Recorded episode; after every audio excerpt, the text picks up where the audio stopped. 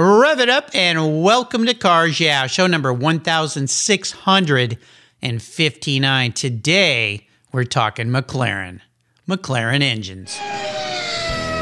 This is Cars Yeah, where you'll enjoy interviews with inspiring automotive enthusiasts.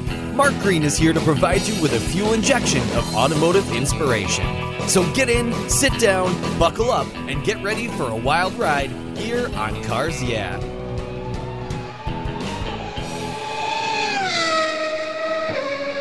Hello, inspiring automotive enthusiasts, and welcome to Cars Yeah. Hey, I'm revved up and very excited to be talking with a guest who's calling in from Highland, Michigan today by the name of Roger Meiners. Hey, Roger, welcome to Cars Yeah. Are you buckled up and ready for a fun ride, my friend?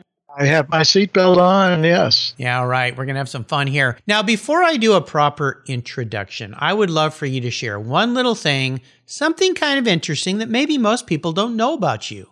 Well, everybody knows I'm a car guy, but I don't think many people know that I've raced cars for many years. Doesn't just doesn't come up. Now, you were a vintage racer, right? I was. Yeah. Am. Yeah, I am.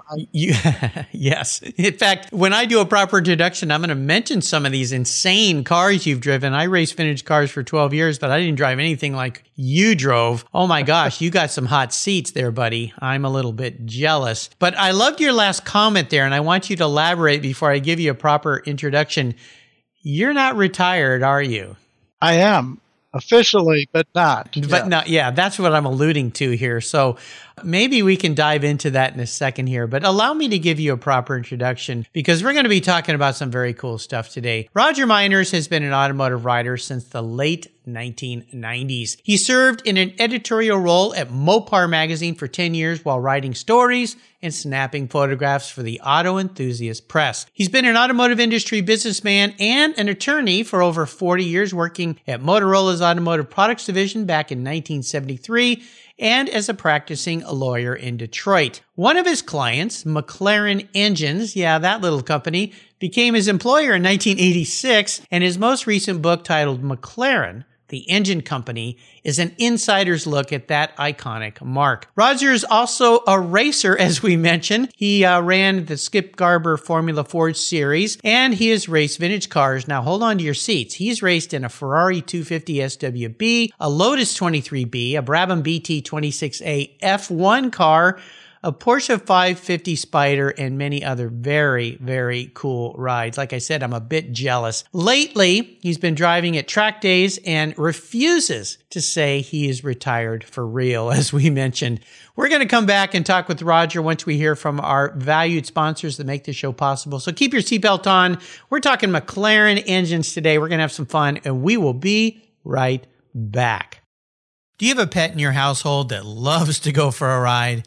Our pets are part of our families, but they can be very hard on your vehicle's interior. Well, Covercraft has you covered. They offer a wide variety of solutions to protect your vehicle's interiors from Fido's rough treatment. K9 cargo area covers are padded for comfort and provide door to door protection. Pet pads have built in features to keep cargo areas and seats protected. Covercraft solutions cover cargo areas, bucket, or bench seats and protect from damaging claws, pet fur, hair, mud, moisture, and that occasional drool from permanently damaging your vehicle's delicate surfaces. Choose from a variety of styles and colors that cover almost every vehicle made. Is your dog getting a little old? Covercraft even has a pet ramp so your trusted companion can get himself into and out of your vehicle. Here's something special to you from me at Cars Yeah. If you go to covercraft.com and use the code YEAH120, Y E A H 120, you get 10% off your Covercraft order. Go to covercraft.com today and use the code YEAH120 and you'll get this special 10% off. Tell Fido it's from me. That's covercraft.com. Use YEAH120 at checkout. Covercraft, they've got you covered. Woof. American Collectors Insurance, that's how I now protect my Porsche Turbo, the one I call my Orange Crush. Are you insuring your classic vehicles on your regular daily driver auto policy? Then your special vehicles are at risk. Your regular auto insurance carrier won't tell you how much you'll get until after a claim, and more than likely, you'll be in for a rude awakening. With a agreed value policy from American Collectors Insurance, you'll be paid your vehicle's full agreed value. No surprises. If you're driving your collector car less than 5,000 miles a year, do what I did. Call American Collectors Insurance and get your very own agreed value policy tailored to your specific vehicle. If you're like me, you're picky about who works on your special ride. A great policy allows you to choose your repair shop of choice, and that means you'll know the job is done right. I shopped around and decided to protect my car with American Collectors Insurance. They've been protecting vehicles since 1976. Give them a call for a quote today at 866 ACI. Yeah, that's 866 224 9324 and protect the ones you love. I did at American Collectors Insurance. Classic car insurance designed by collectors for collectors. All right, Roger, we're back, and I would love for you to share a success quote or a mantra with us. This is some kind of saying that maybe has been instrumental in forming your life and career in the automotive racing world. It's a nice way to get the inspirational tires turning here on Cars Yeah. So, Roger, I know you love to drive, buddy. Grab the wheel. Okay. Uh, well, uh, a inspirational quote slash success m- mantra. Someone long ago uh, told me that you hear people saying work hard or work smart, but this person who was a CEO of a big company said the key is to work long. Mm. Now, what did he mean by that? He meant put in the hours. Ah, He says you're not a nine to five worker that comes in and works smart, you know, so you can get things done faster. But he always took the time and worked. He worked at home. He worked on weekends. He worked whatever it took, and that was that was a, a, a good one because maybe I'm not so smart, but I put in the hours, work more than others, I'll do okay. You know, my father taught me that, and I think it came from his farm mentality. He grew up on a farm in Texas. Farmers work all the time. My my grandpa told me once when I said, "Grandpa, how come you don't come out to California and visit us more often?" And he said, "Mark, the cows don't take vacations." And I always remembered that. And my father always said, you know, you may not be the smartest guy in the room in some situations, but if you can outwork the other folks, you'll have a leg up on them, not only in your boss's eyes, but in your customer's eyes as well. And and sadly, I see that whole thing has kind of changed a bit. It seems like, and I, I don't want to pick on younger people. I don't believe in that. There's a lot of hardworking younger people. My children are a couple of them, but there's it seems to be a mind shift that's happened over the decades of. You know, maybe you shouldn't work so hard. You need to, this eat this life work balance Oh yeah. it- which I think is true. You can burn out. You can, you know, just overload. You can destroy your family if you're never paying attention to them, which is not good, and your personal life if you're not paying attention to your health and so forth. But did you find in your career over all these years, Roger, a way to do that balance but still work long? I did. I would go into work, and uh, I never thought about leaving at five o'clock. I would sometimes stay till seven. But when I got home, I didn't really bring the work home with me. Mm. Yeah. And that, I think, helps. Yes. And, and I think it's healthy too, because as my wife always reminds me when I'm trying to get something done, she'll say, take a break, go for a walk, exercise, meditate, whatever you like to do, because your brain is still working on the challenge, just in the background. Is churning away, churning away. It's like when you wake up in the middle of the night with Eureka! I figured it out. And then you try to find that pad of paper in the dark so you can write down your your success. And then you wake up in the morning, you can't read what you wrote. Did you find in your career that that worked that way for you too? That when you did separate work and focus on family or yourself, that there was still something going on back there? Yes, I do. I, uh, you know, you've heard the saying, uh, "sleep on it." Yes. That's, I think that's what it what it means, and it, that goes to sort of another question um, that would ask, "Did you have a plan?" And I didn't necessarily have a plan. I just had a goal in mind, Mm. and I never forgot it. And when I would do that, and this relates to cars, boy, I'd love to have that car. And it'd go years thinking about that and always ready to jump if something comes up. Well, that's the big difference between dreams and goals. Uh, they're very different. You can have a dream, but without a plan, it's just a dream. But a goal definitely usually has a plan attached to it of how you're going to achieve that dream and achieve that goal for sure. Well, I want to talk about this book of yours, McLaren, the Engine Company. I found it fascinating, and I want you to talk a little bit more about why you wrote the book. What is it about? What can my listeners learn or expect to uh, garner from reading this book about your insights and the inside look into the McLaren Engine Company? So take it away.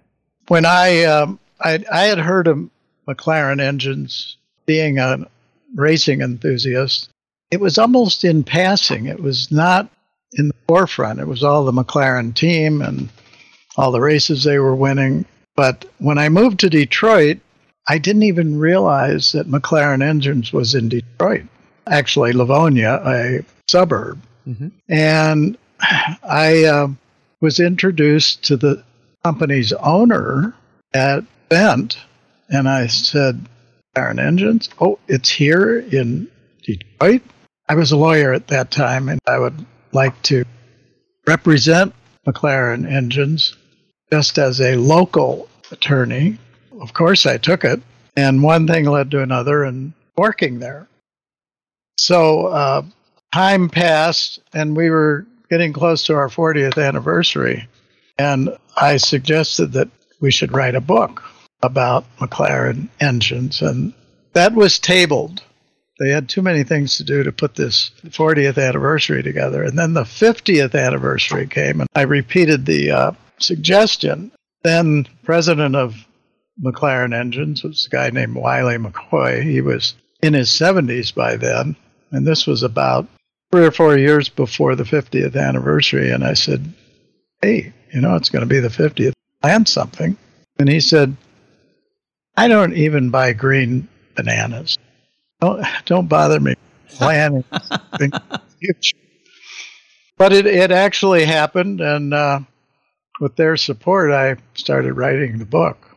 Wow, I don't even buy green bananas. That is a quote. interesting. Very interesting coming from somebody who's running an engine company. You'd think you would have to have to plan out in advance. Well, as you were writing this book and putting all your thoughts together, I always like to talk a bit about, you know, challenges and things. What were a couple of the challenges you ran up against in writing this book titled McLaren the Engine Company? Well, the most pressing one was people were uh, getting old and they were leaving us. Oh, I mean, yeah. Passing away. And so uh, already Teddy Mayer had died. Bill Smith, the other partner in this, uh, besides Bruce McLaren in founding the company, Bill Smith, and he was in his 80s. First engine builder, George Bolthoff, was ill, and Tyler Alexander, another participant, famous crew chief at McLaren, had had a stroke. He was still okay, but his memory wasn't so good. So that was it was urgent to get started, talk to these people, and get interviews done. So that that was the first challenge. The next challenge was when by the time I had a manuscript, things were changing within the company, and they weren't so sure they had the budget to actually print the book themselves. And it was quite expensive to design a book and print it. So uh, I had given them the manuscript, so I volunteered to get that part of it done. And uh, then a new challenge started. Now I had to learn how to book published being an engineering company, we had a relationship with the Society of Automotive Engineers, and they were all excited about doing it. So that was great. That solved the problem. Now, the, the book itself dives into a lot of previously untold stories at McLaren Engine. And that business was founded back in the late 60s, I believe, 68, 69 by Bruce. Right. Yeah. And so, and I think this is very interesting too. You mentioned that it was originally based in the suburbs of Detroit, which I didn't know that either. uh, which is pretty cool. But when you think about the word, the brand, the iconic brand marque McLaren, there's such a long history to this company. Does the book cover that entire history? I want to make clear that McLaren, the car company, called Bruce McLaren Motor Racing at the time, was based in England. Right. They came to the United States. They were having engines built by Traco in uh, Los Angeles and Al Bartz later. While those were great engine builders, Bruce wanted to have control. And so he hired an engine builder out of Traco and hired him to come to England and set up an engine shop, which he did.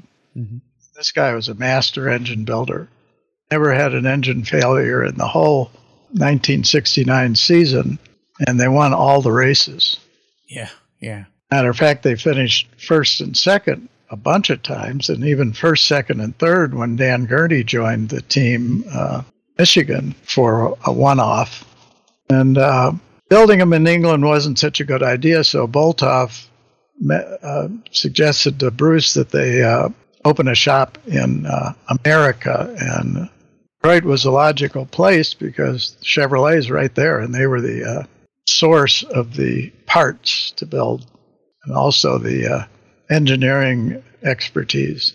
Well, you think about it, my understanding, McLaren engines, uh, they developed the turbocharged Cosworth, the, the, infamous DFV Formula One engine. And those things powered Indy cars, Team McLaren, Penske Racing. I mean, they worked with BMW turbo engines in the US. I mean, this history is all over the place. And those engines were in so many different race winning cars. It's incredible. Yes. The first engine they actually had to work on was the Offie, the turbo Offie, because the first race in 1970 was the Indy 500.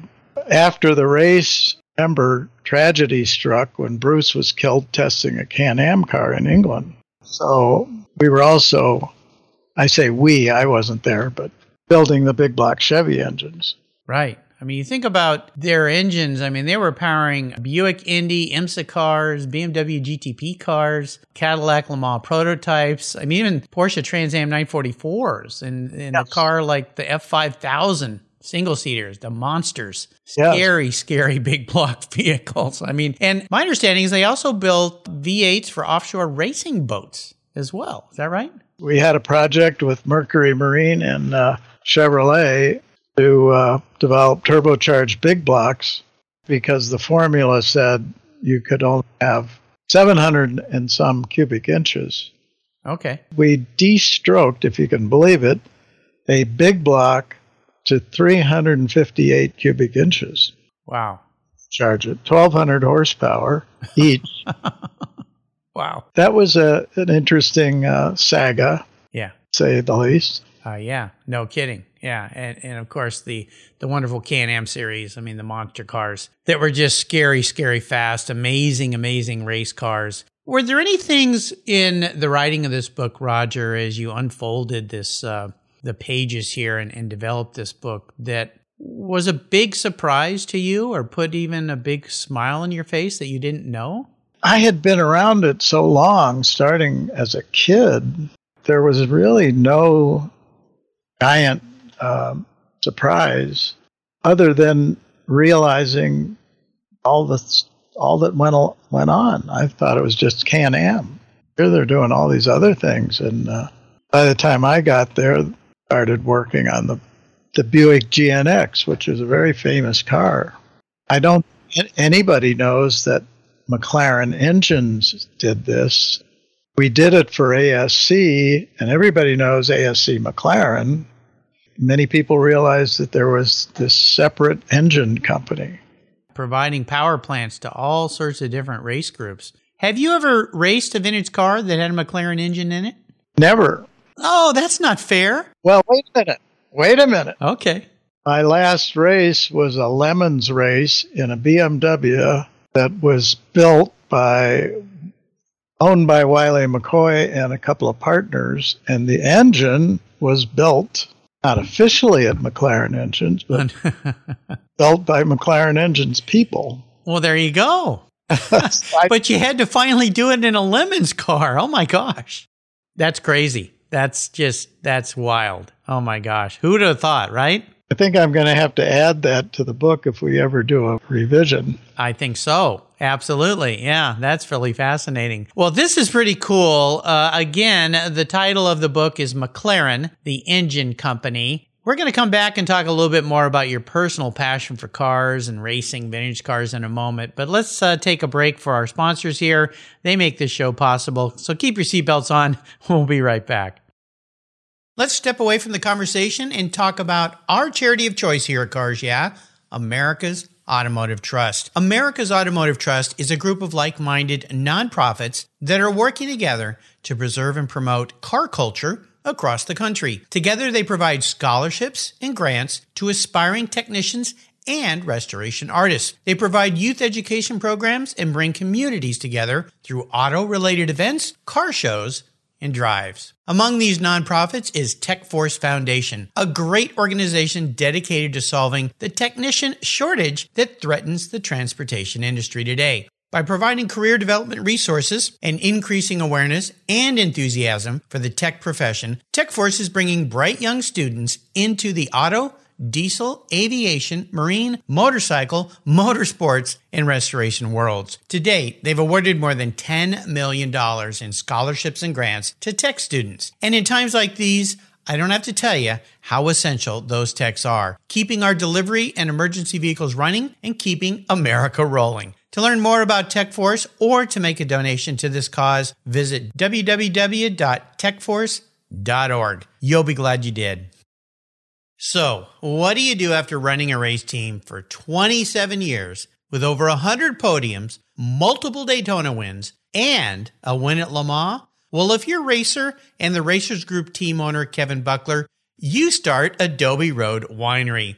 It's located in Petaluma, California, and he and his team have created a winning combination with the Racing Series, four ultra premium red wine blends that are in a class of their own. Like racing, these wines comprise of art, precision, engineering, science, wrapped in a whole lot of fun. You can choose from four blends titled Redline, Apex, Shift, and the 24. Today, I'm going to talk about Shift. This wine was awarded 93 points by Robert Parker's Wine Advocate. It's balanced and spicy with dark blueberries and a cigar aroma. The unique bottle shape features a vintage inspired metal gated shift back with carbon fiber, and the cork is topped with a five speed shift knob. That's right. There's going to be some battles at the dinner table on who gets to keep the cork after this bottle has been enjoyed. The Racing Series is a delicious gift for the automotive enthusiast in your life, and I've got a deal for you. If you use the code CARS yeah, all one word in caps, at checkout, you get $10 off any purchase of the wines from the Racing Series. Your wine ships promptly and arrives quickly right at your door. Use the code CARS yeah at checkout and get $10 off your purchase from the Racing Series today. There's always a seat at the table for excellence with the Racing Series. Go to adoberoadwines.com and use the code CARS yeah today. Cheers! All right, we are back, Roger, and I want to uh, talk a little bit about this passion you've had your whole life for cars. Is there a pivotal moment in your life when you realized that you were indeed going to be a car guy, be a racer? Probably. I can't remember not being interested in cars. I was that little kid calling out the names of cars as they drove by. Right. Um, it just no question that was going to continue. I remember my mother telling me, okay, I know you like cars, but got to study and got a good job and earn money, and then you can have fun with cars. you figured out another way to do it. Yeah. I, yeah. I didn't do it the way um, some people did. Right. There were people I met that doing this book and, and knew ahead of time just did it. I, mean, 17 year old kids going to work in racing. Yeah. I guess I didn't have the, wasn't big enough risk taker to do that. But, but you found a way to get on the track. Yes. I, uh, I found a picture of me and my buddy Chuck Watson 31 Ford Coupe. And um, that reminded me that was the first car I ever worked on with my brother. Is that the picture the picture you sent me, the green Ford? Yes. Yeah, that's an awesome picture. Yeah, I'll, I'll uh, let my listeners know. I put a picture of that up on Roger's show notes page. You'll see him back in his youth with his buddy with that old car. Uh, that was kind of the one that kicked it off for you. Yeah, that taught me that hey, it's fun to work on cars. Right. I mean, this was major work. I mean, I'd done oil changes, and uh, my brother and I waxed the paint off of my mother's 50 Chevy 210 Handyman. Oh. so, but that car just gave us the confidence to do more. It, it's cool. I mean, it's it's kind of the eight goes goes back the old hot rod builds, and it's got red wheels, and looks like it has some red turn signals or something back by the cowling there. Yeah, those those were the. I guess that was a deluxe because they they put those lights there. In that picture, Roger, is that you with your foot on the running board, the taller young guy? That's Chuck Watson. I'm the little kid standing next standing to him. I think next to him. Yeah. 16 or 17. It's a great picture. I love it. Well, I want to be a little bit of a psychologist for you today, Roger, and get into your head a little bit here. If you woke up tomorrow and you were manifest as a vehicle, now this isn't what you want to be. This is how you perceive your personality traits into some kind of a vehicle. What would Roger Meiners be? And more importantly, why? Well, um, if I, uh, I, I would have a, um, I would have a car with uh, big horsepower, agile, uh, handsome, be an intelligent car like a Tesla. That's my first thought, but I'm not all that. Okay. I'm quiet and unassuming. I'm deliberate. And here's why. I think um, since I I am that way, unassuming and deliberate, maybe I like really fast, loud, noisy cars that Bring- some kind of Bring forth your alter ego. and I I, I like sleepers. Okay. I like cars that don't look fast. They've been modified mechanically. When I was uh, when I was in college, my roommate got a white '65 Chevelle, white walls, white interior, automatic transmission, and I uh, infected him with the uh, need to go faster. and again, my brother George, he was ever present in my life. We talked him into putting a hotter engine in it. Mm. And coincidentally, somebody blew up his Chevrolet engine and needed another one, and we sold it to him. My roommate agreed to all this and went on vacation. He sold the engine, pulled it out, and when he came back from Thanksgiving vacation, his car was up on blocks with the hood off and no engine in it. Shocked. So he built a new engine that was all Corvette specifications. The, uh, the, except it was a 350 just come out, and that was a really fast car, and it would, looked slow. We put 283 identification all over it, painted the engine Chevy orange, and had a black mundane air cleaner that said 283 on it. Cool. And we go out and street race it. Surprise a lot of people. I'll bet. So I would say I'd place you as a manifest as a vehicle as probably kind of a resto mod, but done on a body and chassis that's kind of a, like you said, a sleeper, a car you wouldn't think would be fast, but under the hood, there's something uh, pretty special. How's that sound? It's good. All right. There you go. Well, we are entering the last lap. I'm going to fire off some questions for you. Uh, so you can blip that hidden secret under the hood, that McLaren engine, as we get through these kind of some lightning round questions. And the first one is Would you share with me one of your personal habits you believe has contributed to your success in life over the years? Well, I think uh, I'm persistent, and that goes along with being uh, with working long. Just keep going. Absolutely. Yeah. Yeah, that's a good one. Now, if I could arrange for you to have a drink or a meal with anyone in the automotive industry, living or deceased, who would that individual be? Well, that's an easy one. Having written the book, I wish I could sit down with Bruce McLaren. Long gone when I got to McLaren Engines. Did see him in person down in Texas at a Can-Am race. Close enough to talk to him. Yeah, that would be pretty special for a lot of people. Now, how about when it comes to automotive advice someone else has offered to you? What would the best advice be? When I was working at Motorola, I met a guy named Jim Riff who was restoring Ferraris and got to be friends just because we were rabid car freaks. Also, a guy named Miles Kitchen was there. Riff came to me and he said, There's a Ferrari for sale. Should buy. I can't afford a Ferrari. He convinced me I could afford a Ferrari and encouraged me to buy it. It was only $11,000 and it was a Ferrari Spider California, short wheelbase. Oh. And I bought it. It was a mess.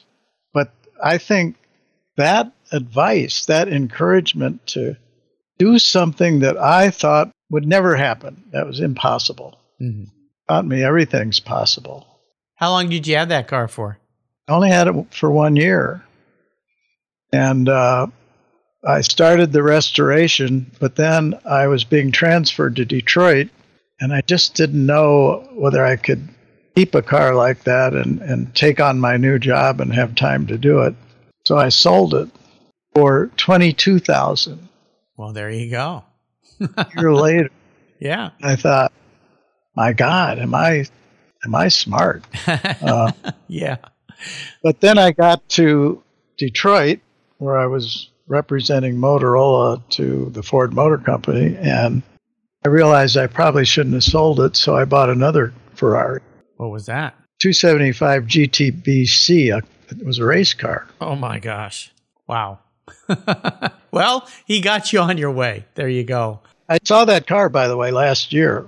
You did. Well, well, you you hung on to that one. Good for you. The uh, the California Spider went to Germany. Ah. And I received a phone call from a German asking me if I was the Roger Meiners that once owned California Spider. And when I said yes, he went crazy. He said he'd been looking for me 15 years. Oh my gosh. Wow. Long story short, I got he invited me over to see the car and I went. I went to Germany. Nice. Do you get to drive it? Actually, as crazy as it sounds, I didn't want to. I was jet lagged, just gotten off the plane in Frankfurt, and uh, I did not want to crash my old car. No, no, not where the value set at th- that time. Wow, very cool story. Well, how about resources, Roger? Is there a resource, a go-to that you'd like to share with us? Some place that you tend to find yourself quite often? You know, this is this is interesting when, when you bring that up. It has something to do with cars. It's a website called Shorpy, S H O R P Y. Shorpy publishes 100 year old photographs. And find photographs of cars there. But I also find all kinds of old photos of buildings and uh, scenery, and uh, I get pictures every day from Shorpy. I'd, I'd recommend people go to that website as it's interesting yeah. history. I was going to say, no one's ever mentioned that before, so I'll make sure I put a link to that website, shorpy.com on Roger's show notes page. Now, I always ask my guests about a book. Of course, we want to make sure we steer people towards McLaren, the engine company. Where can people get their a copy of this book? Where, where do they find it? Uh, you go on the uh, SAE International website, which is sae.com. Then you navigate to their publications. You'll find that right at the top. Click on publications and then click on books. It'll bring up all the books they have. And my book is on the second page. And you can uh, you can get a good look at the table of contents there I was going to say I love the uh, the cover too. It has those magnificent stacks coming off of the famous McLaren Can-Am engines, trumpets that just look like uh, they're screaming to the heavens. So uh, yeah, McLaren, the engine company. I'll make sure I put a link to that on Roger's show notes page so you can get your hands on a copy of that. Uh, you, you, should add this to your library for sure. All right, Roger, we're almost to the end of our race here, but this last question can be a bit of a doozy, but it can be a fun thought. If I bought you a very cool collector car, anything in the world, could be a vintage race car, street car, no matter, some kind of fun car to put in your garage that ticks all the boxes to go out and have fun on the weekends. Not a daily driver. We want this to be kind of fun, but I want you to drive it and enjoy it. What would be the car that I would buy for you, Roger? Well, the ultimate car is the Ferrari GTO. Sure.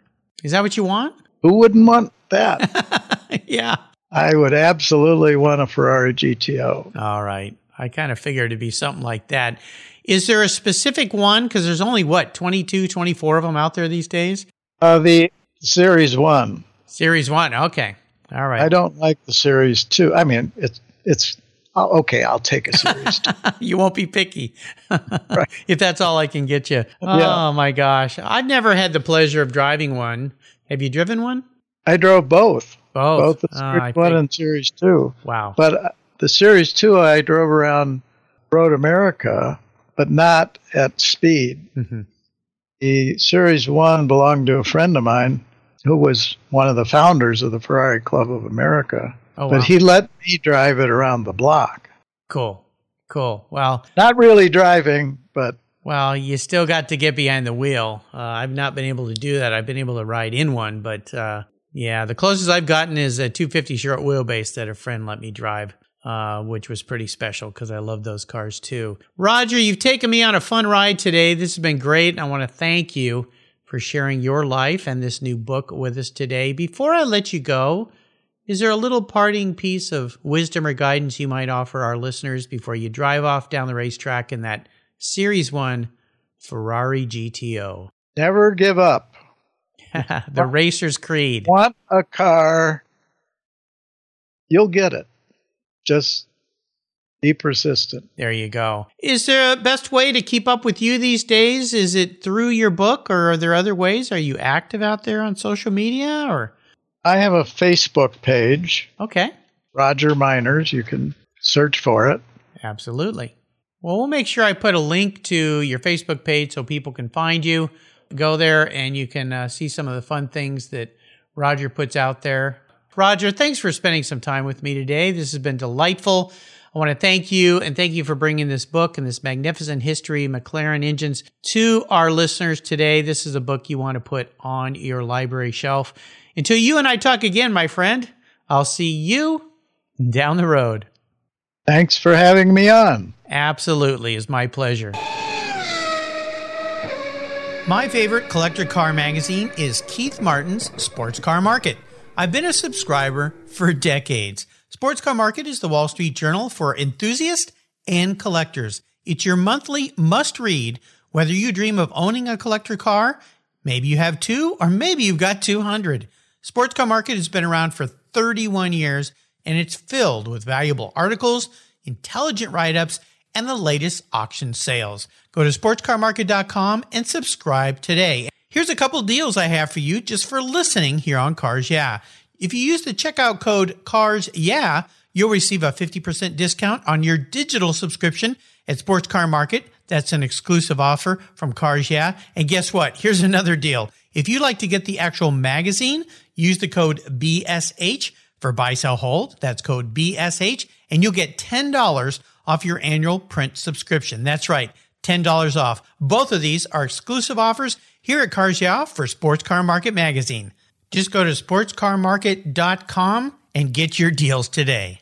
If you're listening to Cars Yeah, you've probably spent some time working on your favorite ride. But how confident are you working on your finances? You may be able to rebuild a fuel injection system, but can you decipher the details of a mutual fund? If you're like me, investments, insurance, annuities, budgeting, and other financial concepts may seem a bit daunting, but what if I told you there's a book that describes these subjects and more in an easy to read and a very humorous way? My friend Chris Kimball, CFP, a longtime sponsor and past guest here on Cars Yeah, has written that book, and it's titled The Saga of Ike and Penny, a couple's humorous journey through the confusing world of finance. It's a fun look at things you need to know everything from investing to effective ways to get rid of credit card debt, and it's probably the only book on finance with a VMAX on the front cover and a classic Mini Cooper on the back. The book's available at Amazon for just $10, and this book will dramatically improve the direction of your financial future. I gave copies to each of my children. All securities are through Money Concepts Capital Corp. Christopher Kimball Financial Services is not affiliated with Money Concepts Capital Corp. Get your copy, The Saga of Ike and Penny, today. Are you looking for a way to get your products or services into the ears of thousands of automotive enthusiasts around the globe? I can help. This is Mark Green here at Cars Yeah, and I'd be honored to be an influencer and ambassador for your brand in a unique and personal way.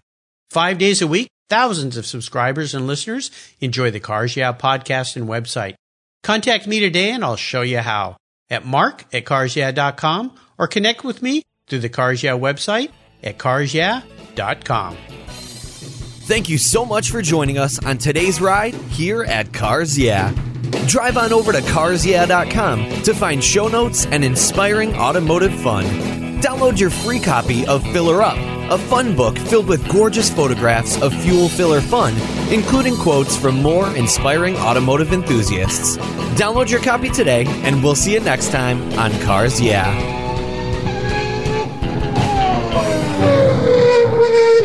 Yeah.